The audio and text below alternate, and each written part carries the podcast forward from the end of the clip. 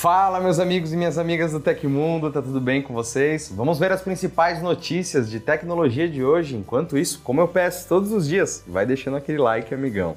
YouTube testa mecanismo para impedir bloqueadores de anúncios. Pixel Fold é revelado como o celular mais fino da Google. Android 14 também ganha novidades e muito mais. Eu te vejo depois da vinhetinha com todos os detalhes. Segura só um pouquinho porque é super rápido.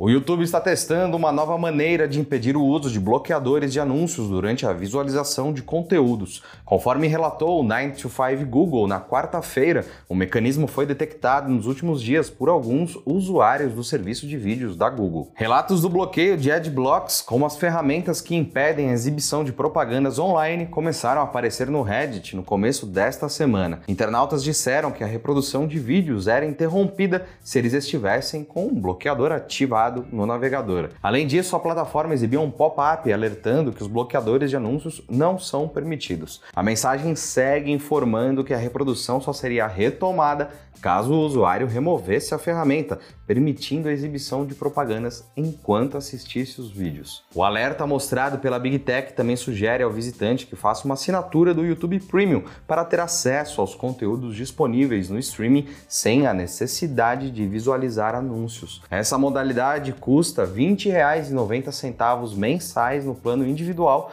R$ 34,90 no familiar e R$ 12,50 na versão para estudantes, trazendo outros benefícios, incluindo o YouTube Music ilimitado. Tema polêmico: bloqueio de adblocks no YouTube não era noticiado há algum tempo e aparentemente o teste não deve ser ampliado para todos os usuários, pelo menos por enquanto como disse um funcionário da plataforma de vídeos aos moderadores do subreddit YouTube. De acordo com o funcionário, que não passou mais informações, trata-se de uma experiência mas no pop-up exibido, a Big Tech se defende, afirmando que os anúncios permitem que o YouTube permaneça gratuito para bilhões de usuários em todo o mundo, ressaltando a necessidade da exibição de propagandas na versão gratuita da plataforma. Uma das principais fontes de renda do serviço, os anúncios também permitem que os criadores de conteúdos monetizem suas publicações. Apesar disso, esta nova tentativa de impedir o uso de bloqueadores no YouTube gerou muitas críticas entre os usuários. E o que você pensa sobre isso? Dá sua opinião aí embaixo nos comentários.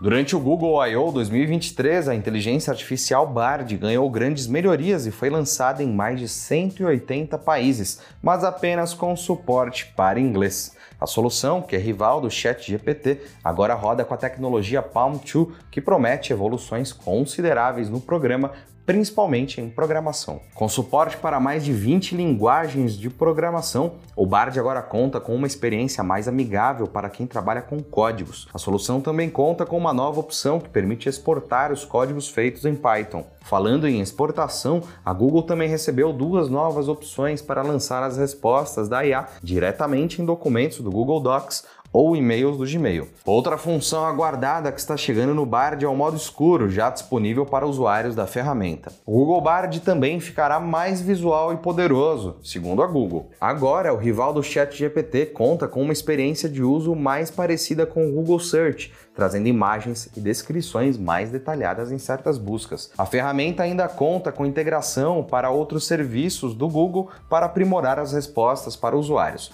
A solução poderá usar, por exemplo, tecnologias do Google Lens, do Planilhas e do Maps diretamente nas pesquisas. Outra novidade que chega ao Bard é um gerador de imagens, mas que não é 100% feito pela Google. A empresa uniu forças com a Adobe e colocou a plataforma Firefly dentro do Bard para gerar fotos por meio de prompts, ao estilo Midjourney. A Google ainda anunciou que o Bard agora não possui mais uma lista de espera. Além disso, a solução agora chegará em mais de 180 países, com mais territórios sendo contemplados em breve. No entanto, o Bard atualmente só pode ser utilizado em inglês, com lançamento em coreano e japonês chegando em breve. A Google promete que trará suporte para mais de 40 idiomas ao serviço futuramente, mas sem dar uma estimativa para o português brasileiro.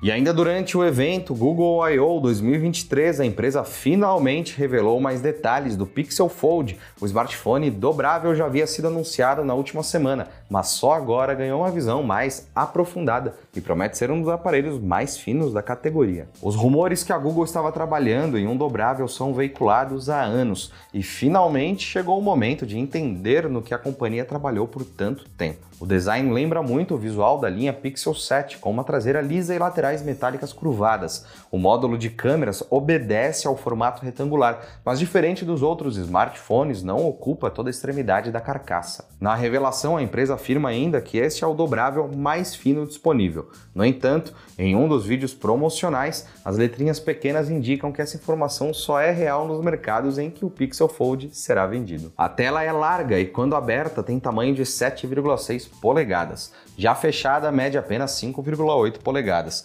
Além disso, o vinco entre os displays é aparente, mas a dobradiça foi criada para aguentar bem o abre e fecha frenético do dispositivo, segundo a empresa. Ademais, a tela também opera em resolução Full HD Plus com taxa de atualização de 120 Hz. Internamente, o processador é um Tensor G2 com dois núcleos Cortex X1 de até 2,85 GHz, dois Cortex A78 rodando até 2,35 GHz e quatro Cortex A55 de 1,8 GHz, até 12 GB de memória RAM e configurações de até 512 GB de armazenamento interno completam as especificações técnicas. A bateria tem 4.300 mAh e carregamento rápido de 23 watts. Sobre as câmeras, o sensor principal é equipado com 48 megapixels, além de um sensor ultra-wide integrado a uma teleobjetiva de 10,8 MP que possui zoom ótico de 5 vezes e 20 vezes de zoom digital. O Pixel Fold chega ao mercado com Android 13 na versão norte-americana por 1.799 dólares ou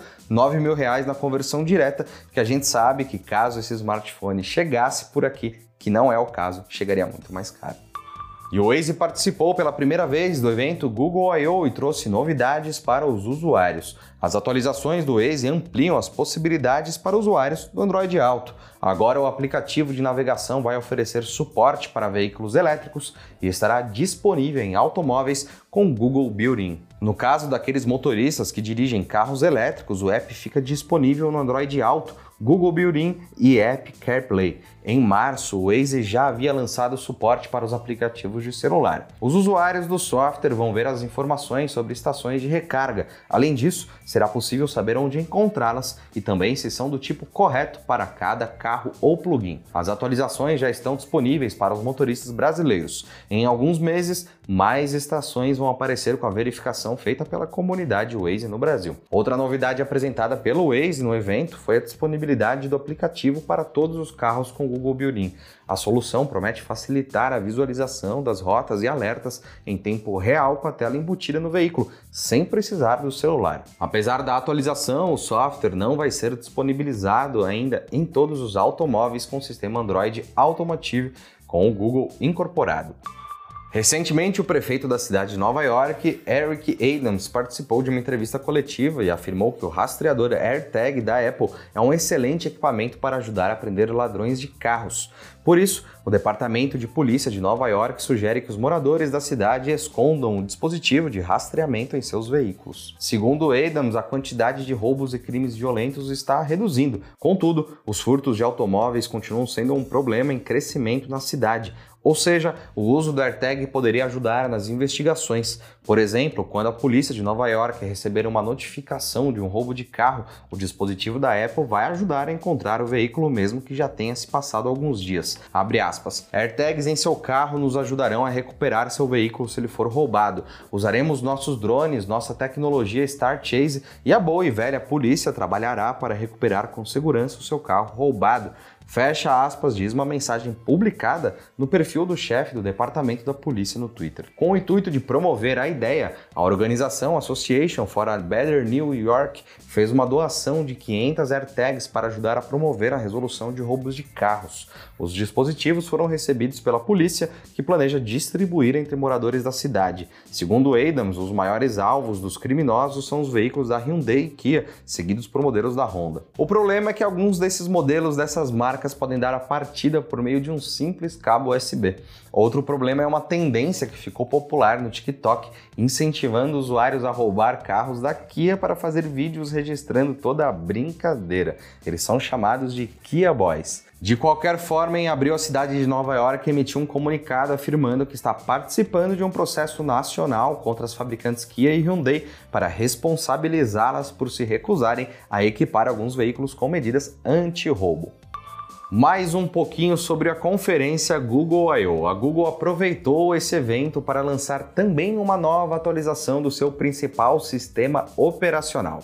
O Beta 2 do Android 14 está liberado para smartphones recentes da família Pixel, do Pixel 4a 5G aos top de linha Pixel 7 e 7 Pro. Em aparelhos de fabricantes parceiras como Realme, Lenovo, OnePlus, Xiaomi, Oppo e iQOO, o download também não deve demorar a aparecer. A principal novidade da nova versão é a correção de bugs. Foram muitas as falhas encontradas e relatadas pela comunidade na versão anterior da plataforma, tanto na interface quanto durante o uso de aplicativos. O Beta 2 adiciona a opção de efeito Ultra HDR para imagens, além de novas animações para desenvolvedores e mais informações sobre a segurança de dados no geral. Além disso, o Health Connect sai da Google Play Store e passa a fazer parte do sistema, vindo embutido no celular ou tablet. Outro recurso adicional é a chance de testar aplicativos para telas maiores, como tablets ou smartphones dobráveis, apenas a partir de dispositivos de outras fabricantes fabricantes, já que tanto o Pixel Tablet quanto o Fold ainda não estão à venda. Para mais informações sobre as novidades e o passo a passo de como ingressar nos testes, consulte o site do Android 14 Beta no link do Tecmundo aqui embaixo. E aconteceu na história da tecnologia no dia 11 de maio de 1979, na West Coast Computer Fair, o candidato ao MBA de Harvard, Daniel Bricklin, e o programador Robert Frankenstein fizeram a primeira demonstração do VisiCalc, o primeiro software de planilha. Lançado pela primeira vez para o Apple II, o VisiCalc transformou o computador pessoal em uma máquina comercial. VisiCalc foi um enorme sucesso, vendendo mais de 100 mil cópias no primeiro ano. Hoje, o mercado é dominado pelo Microsoft Excel.